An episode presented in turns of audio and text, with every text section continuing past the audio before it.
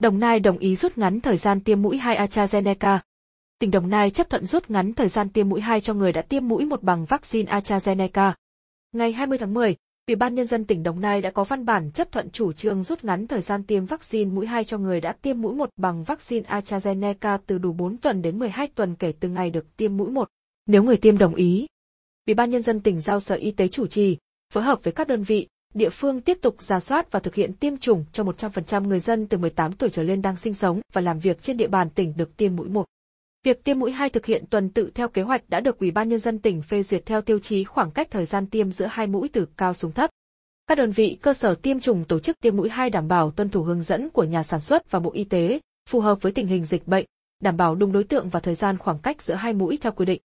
Theo Sở Y tế Đồng Nai, đến nay toàn tỉnh đã tiêm mũi một cho hơn 2,54 triệu người từ 18 tuổi trở lên, đạt tỷ lệ 101%, hơn 980.000 người đã tiêm mũi 2, chiếm 39,1%. Riêng đối tượng từ 12 đến 17 tuổi chưa triển khai tiêm.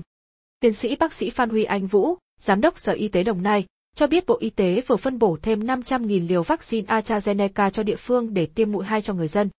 Hiện nhu cầu tiêm chủng của Đồng Nai vẫn rất cao nhằm phủ vaccine cho toàn dân để sớm ổn định cuộc sống, sản xuất.